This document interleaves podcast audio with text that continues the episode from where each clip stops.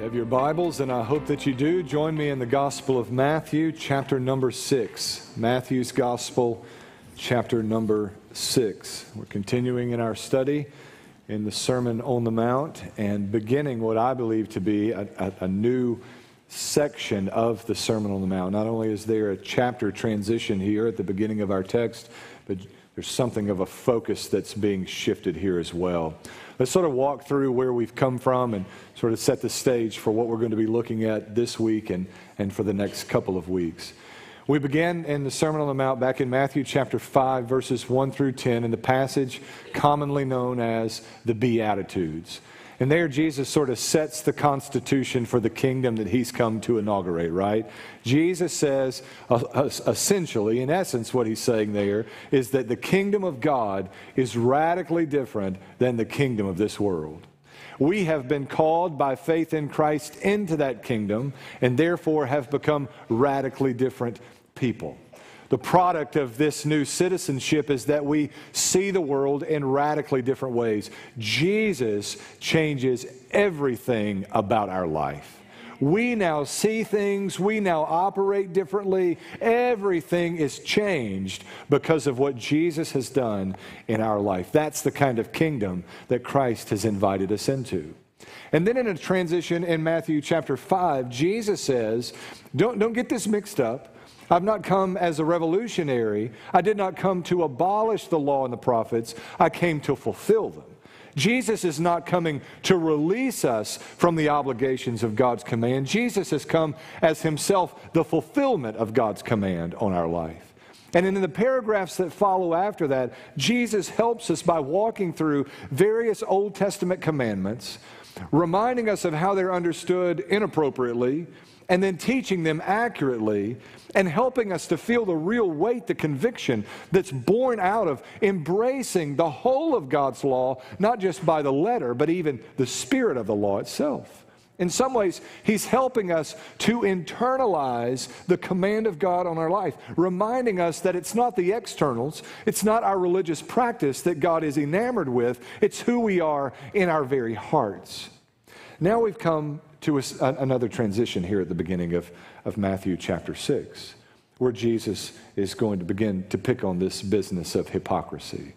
I don't know if you know this or not, but, but Jesus really hates hypocrisy.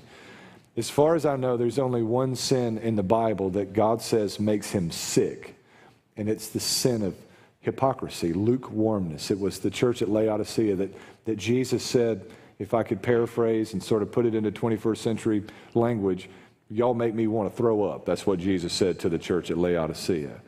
So if there's a sin that makes God sick, we want to be careful that we purge ourselves of such sin, to walk worthy of our calling, to be right with the holy God of heaven. With all of that in view, let's read together Matthew chapter six, verses one through four. If you found your way there, let's stand together out of respect and honor for the reading of God's word. Jesus says here, be careful not to practice your righteousness in front of people to be seen by them. Otherwise, you'll have no reward from your Father in heaven. So whenever you give to the poor, don't sound a trumpet before you as the hypocrites do in the synagogues and on the streets to be applauded by people. I assure you, they've got their reward. But when you give to the poor, don't let your left hand know what your right hand is doing, so that your giving may be in secret. And your Father who sees in secret will reward you. May the Lord bless the reading and the preaching of his word. You may be seated. The theme that Jesus is working with here in verses one through four is that of giving. But he really doesn't get to that theme until verse two. I want you to note first what's happening in verse one, and I want you to see how that provides us with an introduction into the, to the majority of chapter six. Jesus says here, be careful not to practice your righteousness in front of people to be seen by them. Otherwise, you'll have no reward from your Father in heaven. Now, what Jesus does in the next verses is to take three spiritual actions, to take giving and prayer and fasting, and sort of use those areas of our life to help us to evaluate ourselves. Now, he's working us through this process of understanding the high call of God on our life in personal righteousness. So we go back in Matthew five, Jesus said, I didn't come to abolish the law and the prophets. In other words, you're not off the hook for the moral standard that's established in the law and the prophets. Those are still valid for you. Those are to still be obeyed and honored in your life. And then he says, if you expect to see the kingdom of heaven, your righteousness must exceed that of the scribes and Pharisees. You got to be better than the best folks you know. And because Jesus knows our heart and he knows how adept we are at sort of sidestepping his command, he comes back in Matthew five and verse forty-eight and says, be perfect, therefore, as your heavenly Father is perfect. And because, again, Jesus knows how clever we are when it comes to sidestepping what he requires of us, he begins to help us with evaluating our walk with him. He begins to help us in evaluating the fruitfulness or the effectiveness of our religious practice. Now, I find it interesting that he takes giving and prayer and fasting as the gauges of the fruitfulness of our religious practice. We'll return to that idea in just a moment. But note what he said here. Be careful not to practice your righteousness in front of people to be seen by them. Now, again, let's think about this in the context of the Sermon on the Mount. Jesus is saying here, be careful not to practice your righteousness before others. He says specifically later, don't let your left hand know what your right hand is doing. But if you'll think back in your memory, Jesus said earlier in Matthew chapter five that you are the salt of the earth and you are the light of the world. You are a city set on a hill. And no man lights a lamp and puts it under a bushel or a basket, rather on its stand, and it gives its light to all who are in the house. You, therefore, let your light shine before others that they may see your good works and give glory to your Father who is in heaven. Now, which one is it, Jesus? Do we do our good works before others, or do we operate in such a way that our left hand doesn't know what our right hand is doing? I point that out, one, to help us to sort of see both sides of this truth that Jesus is communicating, but also to help you to see that all throughout the Bible, there are these double-sided truths, these unresolved tensions that are designed to help us to understand the totality of what God is doing, or in this case, what God requires in us. It, it, it is so profound what God has done for us. In this case, it's a multifaceted thing that God has called us to. It's quite difficult at times to present that in a thou shalt not kind of verse. What Jesus is saying is that you ought to be rightly motivated, although you want others to observe your good works and be uh, and be sort of smitten with what God has done in your life. You want them to glorify God who is in heaven as they observe your good works, not to glorify you. That's what Jesus is saying in the passage. And to neglect either side of what Jesus is teaching is to do violence to what Jesus requires of us. Be careful not to practice your righteousness in front of people to be seen by them. Otherwise, you'll have no reward from your Father in heaven.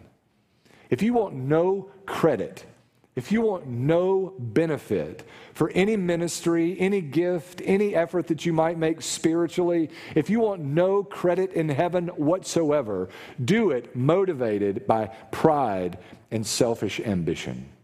Those are the wrong motivations, right? We, we oughtn't be motivated by our personal pride. If we're being judgment day honest with ourselves, sometimes it's a personal ego stroke that compels us to undertake a certain gift or a certain act of service. Sometimes it's selfishness, how something can serve our benefit somewhere down the road. If I help in this way, maybe down the road I'll be helped in this kind of way. Kingdom giving does not operate that way. Kingdom giving expects no repayment. Kingdom giving is generous, it is liberal, it is free, and it bears no interest rate. Kingdom giving isn't done to have our ego stroked or to serve us in some special way on the backside, but to honor and glorify God who is in heaven. Be careful not to practice your righteousness in front of other people to be seen by them. Otherwise, you will have no reward from your Father in heaven. Now look at verse two. So whenever you give to the poor, don't sound a trumpet before you as the hypocrites do in the synagogues and on the streets to be applauded by people. Notice here that Jesus is operating under the assumption. There is no specific teaching. He's just teaching as though this is universally understood, that God's people give generously to the poor. And you ought to give generously to the poor. That is, identifying those who may be disadvantaged, those around you who may be in a time of need, and to be willing to give to them generously, liberally, regularly, to give to them with a kingdom kind of focus. I would even go beyond that and say that not only should we as individual Christians give generously to the poor, we collectively as a body ought to give generously to the needs of those around us. That is, our church budget should be reflective of our interest in meeting the ministry needs of those within our community, and maybe even under certain circumstances, those who may be abroad. Think for just a moment, there, there really, and I may be missing something here. If I am, you can fill me in later, but as best I can tell, There, there are really two areas to which the Bible calls us to give as followers of Jesus. There is what Jesus describes here, what I'll describe. He calls them poor. I'll, I'll call it benevolent ministries. It's, it's not just those who are uh, poor in a financial sense who may have a real need. There may be other disadvantages that those around us are facing, uh, disadvantages that we might have the ability to minister to. So you have sort of benevolent ministries on the one hand, and then kingdom ministries on the other. These are the two areas of focus with regards to giving in the New Testament, as best I can tell. If you're a student of the New Testament, I would challenge you to give some time to thinking about how much of the New Testament is pulled together around a shared concern to give collectively to see the gospel advanced. Think of the book of Romans. Paul writes to the church in Rome, hoping to establish a missions outpost that the gospel could go as far west as Spain. He wanted to establish Rome as the city from which he would be sent forth, and financial help would be a part of that. Not only does Paul intend to go westward westward from the city of Rome, he also intends that the people of Rome, specifically Gentile people, would be able to help accommodate and meet needs that existed at that hour in the region of Judea, where there were believing saints suffering with the great famine. Think of First and Second Corinthians. There are full chapters given in those books to the collection of what amounted to a first century Lottie Moon Christmas offering, that the gospel could make its way to the ends of the known world. Think about First Thessalonians, the book that we looked at briefly last Sunday together. Paul is writing to thank them for their generosity. Philippians and Philemon, both books focused on someone's generosity from a distance, the collection of a gift in order to see that the kingdom was advanced. So we see these examples of kingdom-focused giving and benevolent giving happening throughout both Old and New Testaments. Those are the kind of factors that ought to drive us to be willing to give, and to give quite generously. When you give to the poor, again, Jesus says, don't sound a trumpet before you, as the hypocrites do in the synagogues and on the streets, to be applauded by people. He's not talking metaphorically here about drawing attention to yourself. He's speaking to very real practices in the first century, the sounding of the trumpet. And if it wasn't the actual sounding of the trumpet in the sense of a horn, it was the sounding of a trumpet in the sense that you would make sure that, uh, that you didn't have folding money in your gift. It would be as heavy as it could possibly be, so that its clank would be loud when it was placed or tossed into the coffers, and everyone would know that you had given a generous donation by the sound or the volume of the sound as you made your gift either in the box or in the coffers there near the temple. Jesus says when we give, our focus is not drawing attention to ourselves, but drawing glory and honor and praise to our Father who is in heaven. We need to be careful or cautious about this sort of thing. In, in, my, in my first pastorate, young pastors are always much more zealous than they are wise. And we had this we had this practice during the Christmas season. And, and this was my first one, and I'd kind of made some objections, but I, I, no one really wanted to hear what I had to say. But when it came to, that was kind of my first ministry in a nutshell. No one wanted to hear what I had to say.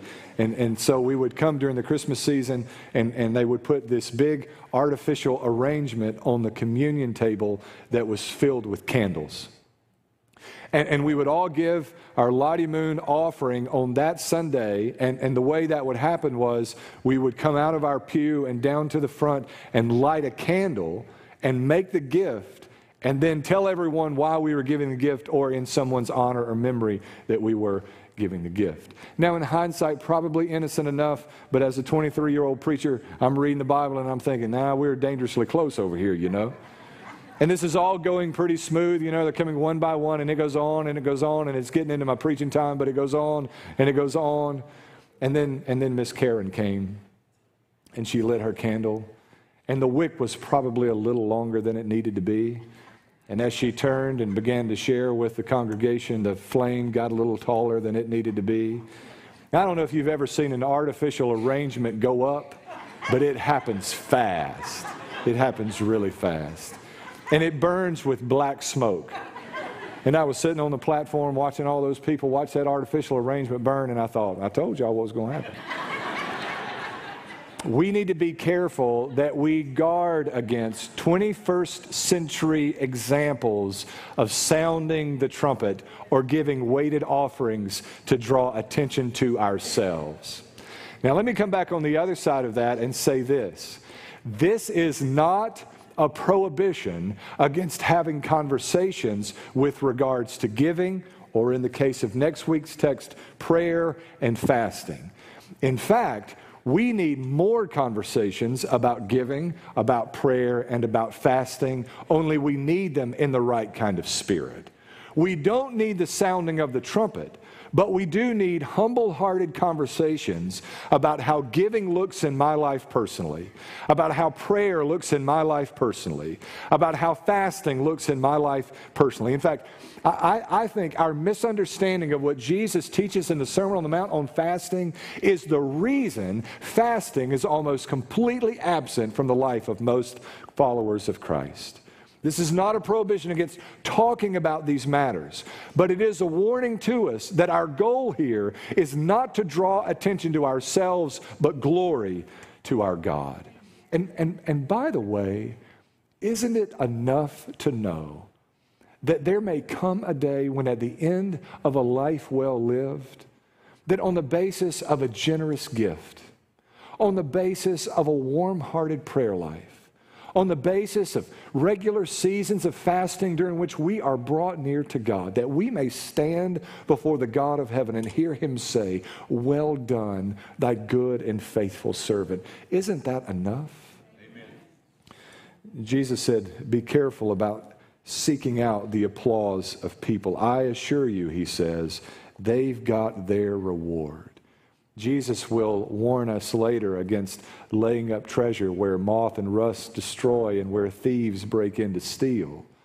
And the admonition there is that we lay up treasure where nor, neither moth nor rust can destroy, and where there are no thieves to break in and to steal. We give, we pray, we fast, we seek the face of God in a way that invests eternally, in a way that pays dividends a million years from now.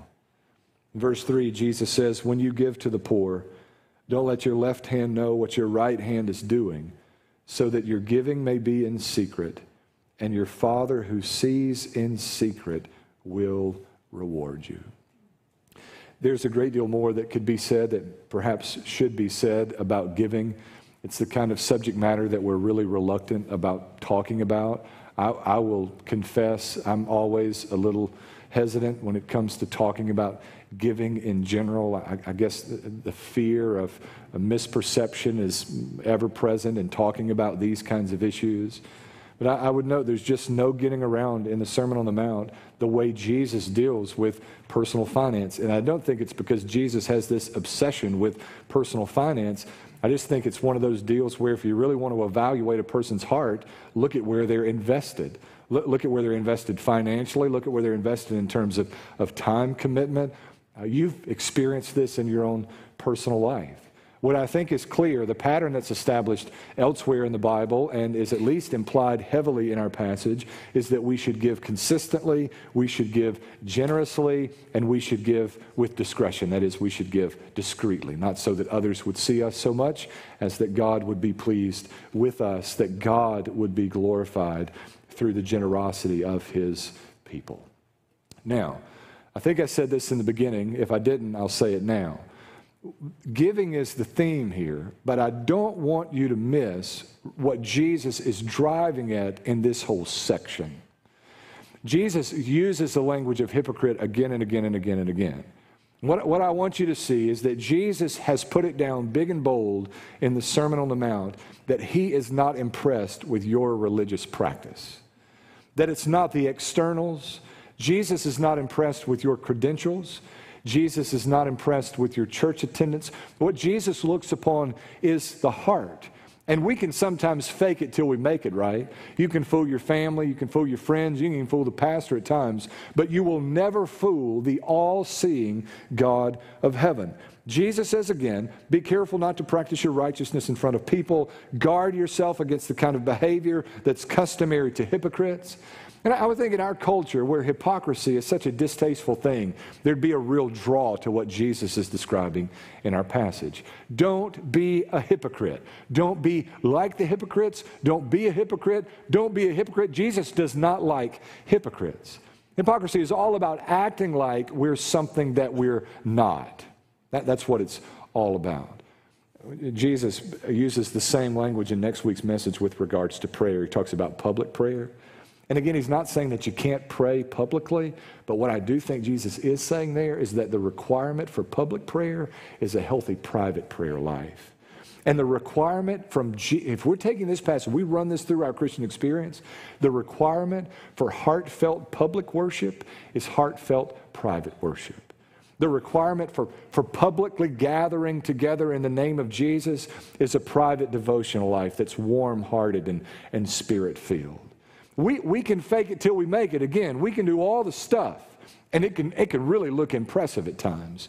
But I want you to know this morning that there is an all-seeing God in heaven who knows about the absence of prayer in your life. You, you, you can track in my life, and the same is true for you. The ebbs and flows in my spiritual walk with Jesus are the same. They're concurrent with the ebbs and flows in my personal prayer life. You can go to church. You can read your Bible. You can tithe ten percent. You can do all of the things that are sort of customary in the Christian experience and be prayerless about it. That's practical atheism. And there's lots of Christian folks who practice that religion. See why Jesus is meddling into these areas of our life? While Jesus is kneeling on, on ideas like giving, prayer, and fasting, these are the kind of things that happen when no one else is watching except Jesus. Jesus is unimpressed with our religious experience. What he desires is a heart that, that loves him, that treasures him, that cherishes him. I, I talked to you a moment ago about this tension that exists. Don't let your left hand know what your right hand is doing. Let your light shine before others so they may see your good works and glorify your Father who is in heaven. Those are all over the Bible. Now I want to tell you about one more. It's in the gospel. When Jesus says, repent and believe, for the kingdom of heaven is at hand. In other words, Jesus says, repent, turn away from your sin. Measure up to the standard of righteousness that I've established for you. Labor and strain and strive to be holy, for I am holy. That's what repentance is about. And then he says, believe. Believe that I'm God's only Son who died in your place, rose again the third day, and rest in that faith. He says, labor and strain and strive. And then he says, in the gentle voice of the Savior, come to me, all who are weary and heavy laden, and I will give you rest. In the last ten or twelve hours, maybe twelve to fourteen hours, late yesterday, I found myself in conversation with a couple of gentlemen that I take to be lost, talking about this business of repentance and belief. And both would confess or affirm that Jesus exists. You know, that's like, it's like base level, right? They would confess or affirm the truth of the gospel. They would say, yes, that is right. Yes, that is true. Jesus lived. Jesus died. Jesus rose again. But both of them would refuse to turn away from their sin and to find rest in Jesus. What they have is half of the gospel. And as a result, what they have is zero of Jesus. Repent, Jesus says, and believe, for the kingdom of heaven is at hand. And to fail to embrace either aspect of the gospel is to do violence to the message of our Savior Jesus Christ. Even as Jesus, line by line by line, calls upon the people of God to labor and to strain and to strive, he constantly whispers to his people, "Come to me, come to me, come to me, and I will give you rest." Are you repentant this morning? Have you turned away from the things of this world? Are, are, you, are you pursuing the standard of God in your life? Can you hear ringing in your memory the call of God, "Be holy, for I am holy"? For those of you who are discouraged and frustrated at the end of your rope, laboring and straining and striving, can you hear the still small voice of the Savior who says, "Come to me, come to me, all who are weary and heavy laden, and I will give you rest. My yoke is easy, and my burden is light, for I am gentle and lowly of spirit." Are you repentant? Are you trusting Christ?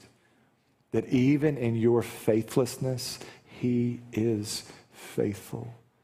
Is he the treasure of your heart, the Savior of your soul? Do you know him? Let's bow before him in prayer. Father, thank you for your word and for its truth and the chance to spend these moments together considering your word and what it holds forth for us. God, I, I pray that you would help us as a body to know you more. I, I pray that you would chase away unbelief. God, that you would grant us great faith. That in the next moments, God, you would save the lost. That you would stir revival and renewal in the hearts of your people. That sinners would be called away from their sin and into repentance, God. That you would break our heart even over our secret sin. I pray, God, that the testimony that, that was born in the baptistry, God, would, would have its way in the hearts of your people. That there would be good, clear understanding of the gospel by all who are gathered here. We pray that you would grant eyes to see and ears to hear and a heart to discern rightly your word. Help us to hear and understand what it means to say, "Repent and believe." God, help us to not miss the message of your call on our life, to be gracious toward those around us. Make of us cheerful, glad-hearted givers, open-handed people who would give to see the needs of those around us met and the gospel advanced. God, help us, forgive us, bless us, we pray. In Jesus' name.